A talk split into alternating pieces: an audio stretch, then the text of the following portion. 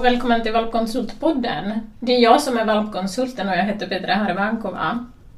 Jag är så glad att vara med er igen och kunna bidra till att ni kan göra bättre val när ni köper en hund eller en liten valp. En ny familjemedlem helt enkelt. Som jag sa flera gånger tidigare så har jag fått massa frågor på några forum om vad jag skulle kunna ta upp här. Och en av frågorna som Katrin har ställt vad, hur kan man förbereda valpen för ljud och oljud och buller, olika miljöer och olika underlag? Det här är en väldigt bra fråga för att de första 12 veckor som är den mest viktiga socialiseringsperioden kan man försöka, och jag tycker att hela vägen upp till ett år ska man fortsätta med socialisation och den viktiga arbeten att förbereda sin valp att träffa allt möjligt. Och med allt möjligt menar jag konstiga gubbar med käpp, eh, barn, barn som skriker, barn som gråter. Man behöver inte vara precis nära barnet eh, när man visar hunden. Och det som jag tycker är väldigt viktigt är att din attityd i det hela ska vara som att du är bara där och allt är som det ska vara. Det är det du ska förmedla din hund. Du behöver inte trösta den för någonting eller förklara någonting, du behöver inte prata med den. Du kan vara väldigt närvarande och ha med din kroppsspråk och din energi förmedla att det här är bara en del av vardagen. Det här är någonting som hände här och där när det är barn runt omkring och det är inget som är konstigt. Så du behöver inte påpeka eh, uppmärksamhet mot det på något sätt. Det viktiga är bara att man är där och sen vad man kan göra om man har en hund som redan från början är känslig för ljud. Redan när man har köpt den och tagit hem den åtta veckor gammal så kan man helt enkelt mata med godis. Att man bara har godis och matar, matar. Så att hunden förknippar, ja skrikande barn betyder att jag får godis. Och så har jag på mina hundar gjort att de har fått olika leksaker som låter mycket. Som en petflaska fylld med stora grusstenar eller stora och små grusstenar som låter som de ska leka med under uppsikt såklart. Så inte de biter sönder och sen äter upp både plastflaskan och stenar. Men att du fixar och gör leksaker som låter på olika ljud. Också man kan spela instrument hemma och har man inga instrument då kan man kanske be kompisar komma och spela lite instrument, de som har instrument. Man kan också spela på pannor och kastruller med köksinredningsinstrument helt enkelt. Att du gör ljud som du själv producerar. Sjung också, spela musik, spela musik högt. Men som sagt, energin ska vara att det här är normalt, det här gör vi på dagliga basis här och, och vi tycker inte det är konstigt. Det är helt normalt. Och när du känner så och tänker så och ser ut så i din kropp, då kommer du förmedla det till din hund. Att vara i olika miljöer är också viktigt och det betyder att, att du inte bara går till den här lilla inhägnaden som är avsett för hundar, men att du tar med dig din hund. Om hunden är väldigt liten och den inte är fullvaccinerad och du är rädd att den skulle kunna bli smittad, får du köpa en ryggsäck eller en sån här bärsjal som finns att köpa för hundar på nätet. Så har du den framme på magen i en sån här bärsäck så får den se när du går, var du går, var ni är. Den, får, den hundar har, tar in mycket med näsan också. Så den får ta in alla lukter som till exempel när man är i skogen så är det det visuella men också det de får via nosen. Så gå mitt i stan, gå bland turister i Gamla stan eller om du bor på landet, åk till närmaste staden och gå och promenera där när det är många människor som promenerar på söndagen helst, eller lördag, söndag. Hitta ett ställe där hundar är tillåtna på ett café, gå dit med hunden och inte bara en gång, gå dit upprepande gånger.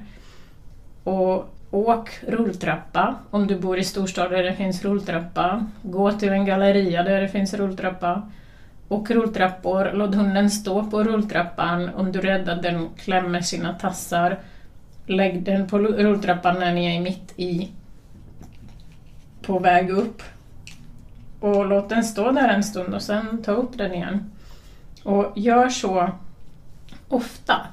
Det som är viktigt med socialisering är att det är någonting som upprepas för minnet skapas genom att saker upprepas. Man kan inte skapa neuropathways, som det heter på engelska, genom att göra någonting en gång. Du behöver utsätta hunden för de olika miljöerna om och om igen, i alla fall första halvåret, året. Och så som med annan träning, om du bara gör det i början och sen gör du aldrig det så finns det också en risk att det kommer inte hålla för hunden resten av livet. Det är så när folk tränar hundar så går de på en liten valpkurs som varar i tre till sex veckor där de får lära sig hur man får hunden att sitta. Och så tror de att de har fått en lina på sin hund. Så funkar inte det. Eh, för att man måste ju träna in saker, träna, träna, träna i lugna miljöer hemma, sen tar man det kanske till trädgården, sen tar man det till parken, sen tar man det på gatan. Man gör det svårare och svårare för hunden och man eh, kräver att det genomförs, det man har tränat. Från att hunden kan göra det i miljöer där den inte blir störd till att den kan göra det mitt på centralstationen så är det med socialisering att eh, hunden behöver få träffa alla möjliga människor. Unga, gamla, kvinnor, män, folk som skrattar högt och låter inte kloka, tunnelbana som åker förbi snabbt och inte stannar, eller tunnelbana som åker förbi och stannar, tåget som svischar förbi. Alla de här konstiga ljuden. På nyårsafton var hemma med hunden och redan från första åren träna in att det blir ljud. Träna in åska när det är åskan, när det blir storm. Var där med din hund och visa igen med din kroppsspråk och med din energi att allting är väl. Allting är som det ska. Så här brukar det låta lite då och då ibland. Katrin har också nämnt olika underlag.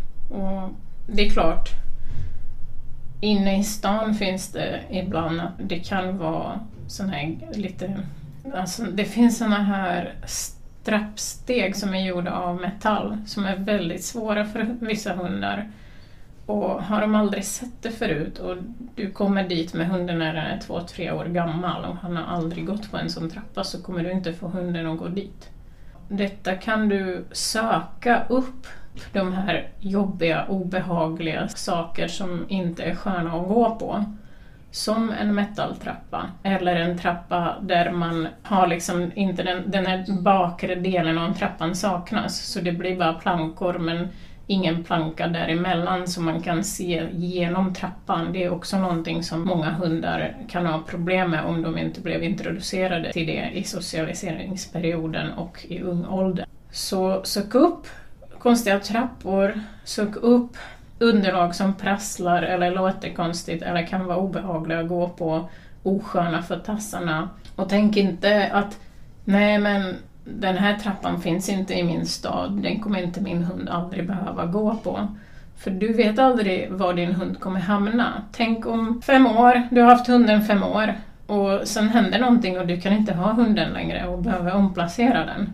Det blir mycket skönare att omplacera en hund som är väl socialiserad och som, som kan alla konstigheter som den här världen innebär än en hund som, är, som har massa rädslor för saker. Människor, grejer, ljud, oljud.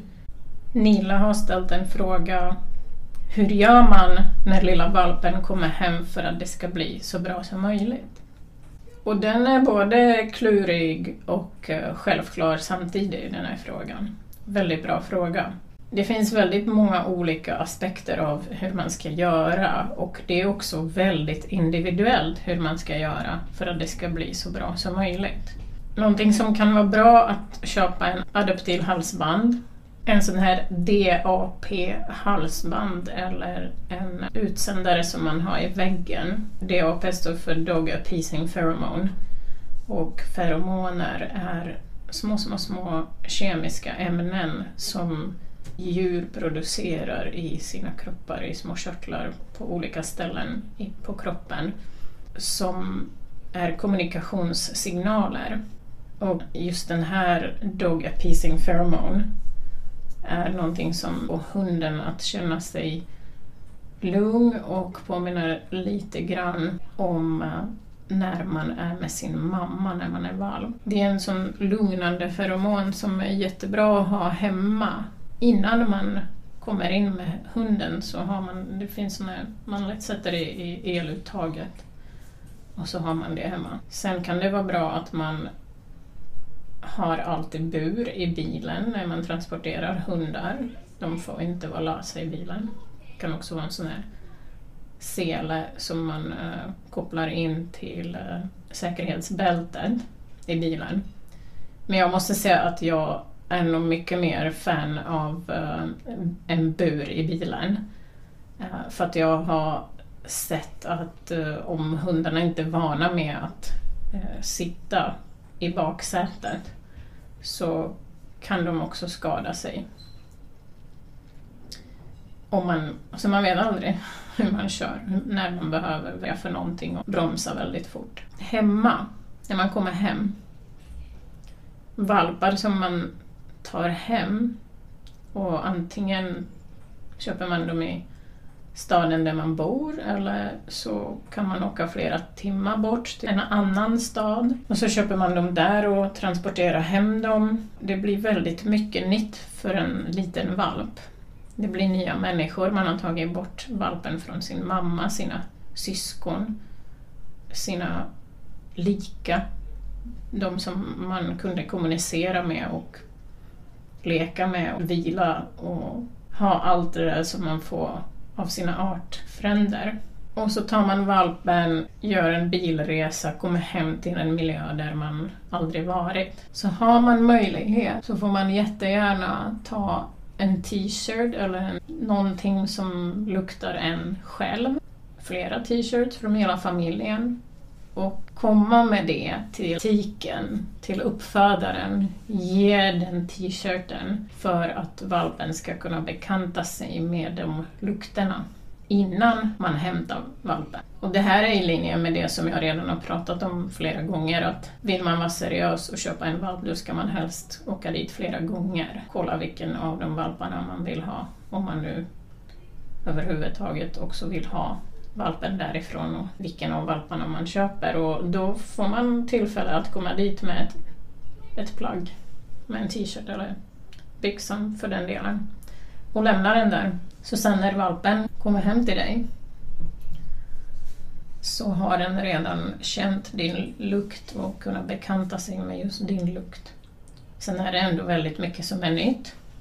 Jag har fått många gånger frågan om Ja, men jag vill inte att min hund ska vara i sängen i framtiden, men hur ska jag göra de här första två, tre nätterna när jag förstår att valpen känner sig eh, lite halvövergiven för att den saknar sin mamma och sina syskon, är i ett nytt hem. Och då har jag alltid rekommenderat att vill man inte ha hunden i, i sin säng, då får man ta en madrass och bädda på golvet för sig själv och ligga bredvid hunden eller med hunden på den madrassen då. Var nära hunden helt enkelt.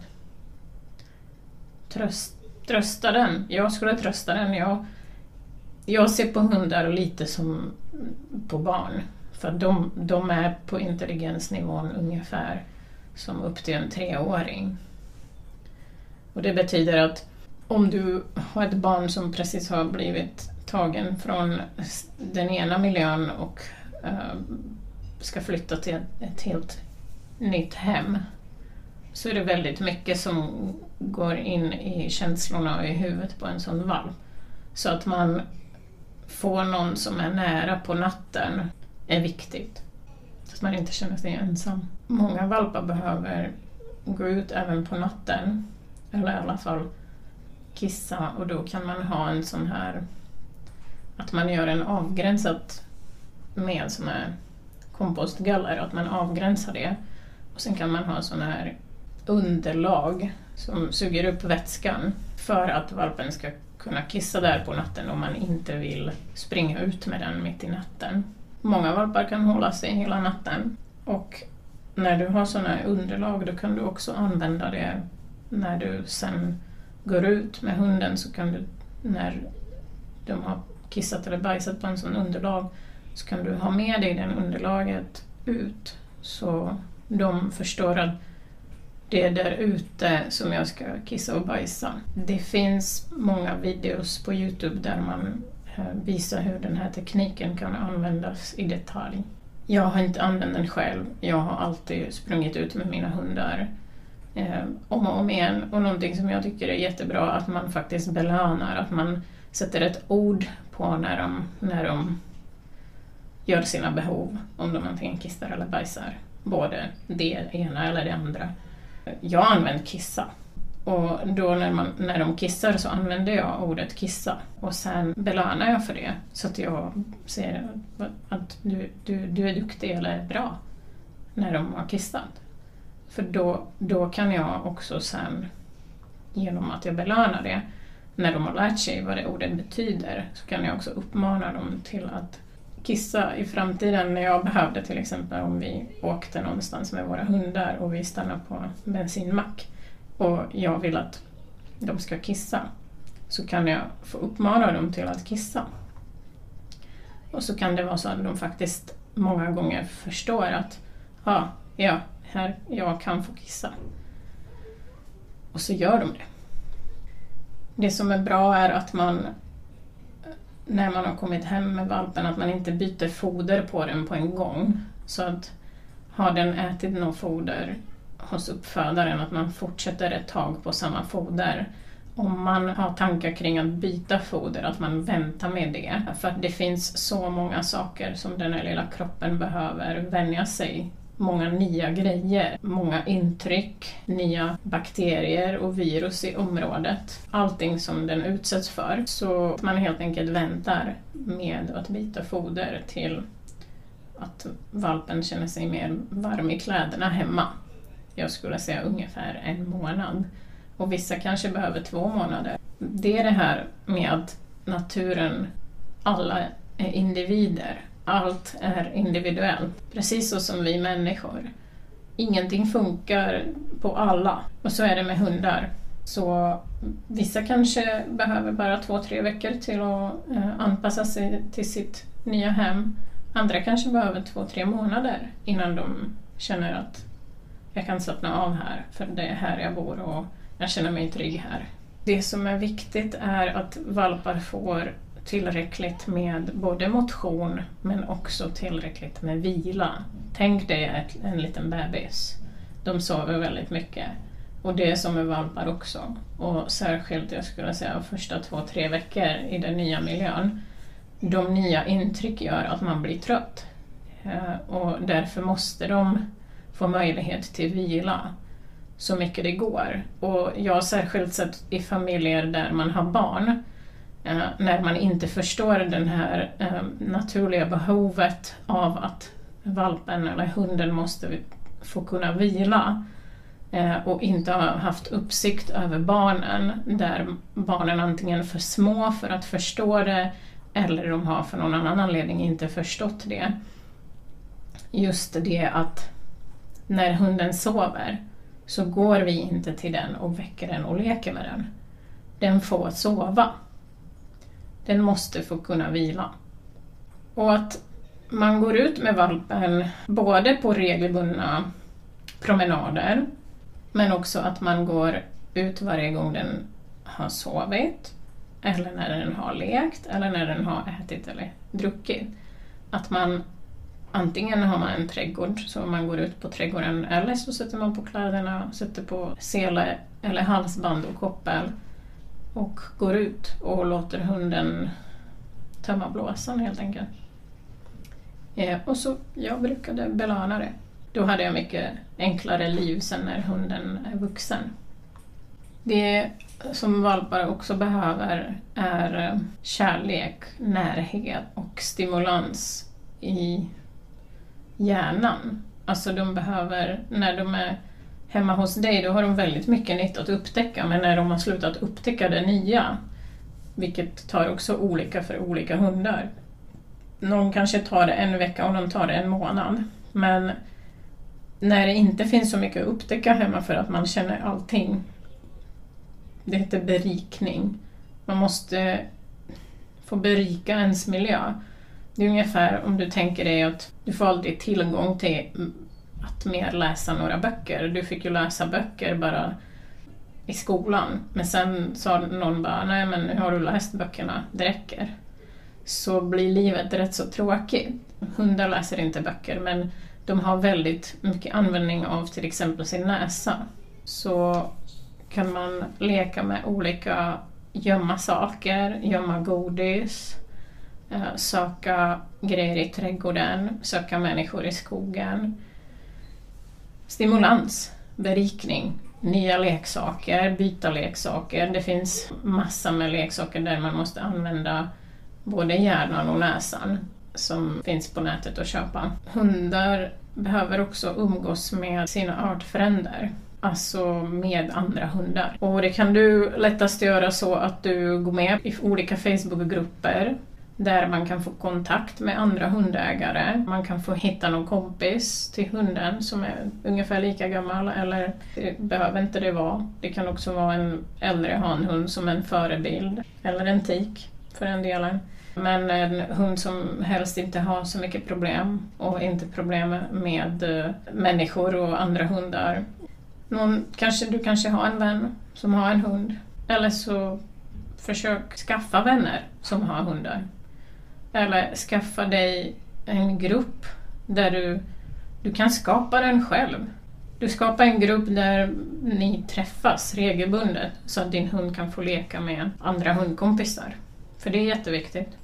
Om du har barn så kommer jag prata om hur man introducerar hundar till barn och barn till hundar och hur man kan på bästa sättet eh, få det att funka i ett annat avsnitt. Och samma om du har katter och behöver introducera hundar till katter eller katter till hundar. Det kommer jag också ta upp i ett annat avsnitt. Jag tycker att hundar ska helst ha en till två olika sängar, alltså bädd, eh, för dem. Jag gillar en särskild märke som jag inte vill nämna här. Men det är en smaksak.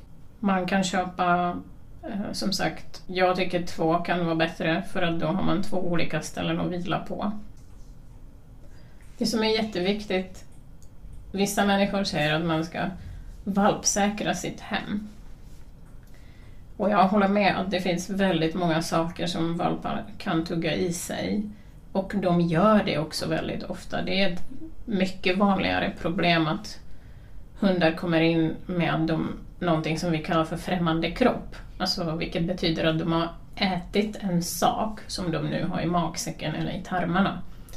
Och det är mycket vanligare på valpar för att de utforskar sin värld genom att lukta, titta men också smaka på saker och tugga på grejer. Och i perioden mellan fyra och sju månader när de byter tänder, då kan de tugga extra mycket på saker för att de känner att det på något sätt är jobbigt när de byter tänder, ungefär som på bebisar. Och av den anledningen så ska du gå igenom, jag tycker framförallt plastgrejer som ligger lösa här och där och snören som till exempel sådana här dynor som man har på utemöbler som man fixar till stolen med snören. Sådana snören kan de bita av och äta upp. Och det kallas för linjära främmande kroppar, när det är en avlång, lång objekt. De är värst och farligast, så försök undvika alla möjliga kablar, snören, gummisnoddar, jag har träffat på så mycket som hundar kan äta upp. Bhsar, trosor, ja, allt. Talgbollar. De är påhittiga. En gång har jag haft en hund som fick kräcka upp, ni vet sån där visp, en plastvisp som man bara vispar, handvisp.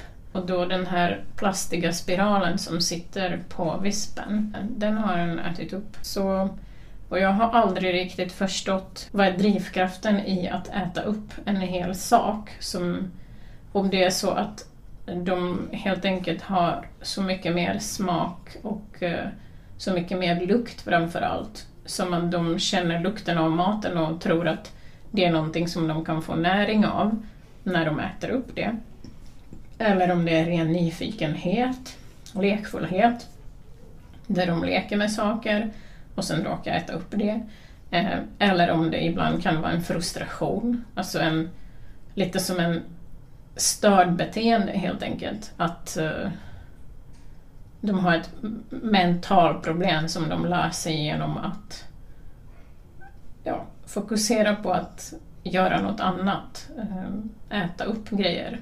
Jag har själv haft en hund som blev opererad eh, flera gånger för att ha ätit massa saker, framförallt ute. Men även hemma. Så till slut så hade hon eh, munkorg på sig två månader i rad hela tiden. Och det är väldigt trist. Men sådana hundar finns också. De flesta hundar som sagt gör det mest när de är valpar. Men det finns hundar som äter saker även som vuxna. Så hundvalpsäkra ditt hem genom att eh, inte låta grejer som går att äta upp ligga överallt. Ta bort saker. Även, jag tycker även leksaker ska finnas i en låda och så ska du ta en eller två leksaker åt gången ta ut dem, de ska leka med dem och sen ska du ta bort dem igen.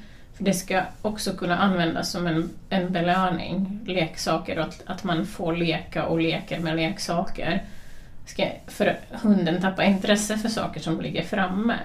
Det blir mycket mer intressant om du bara tar det ut i de tillfällen där du ska leka med hunden.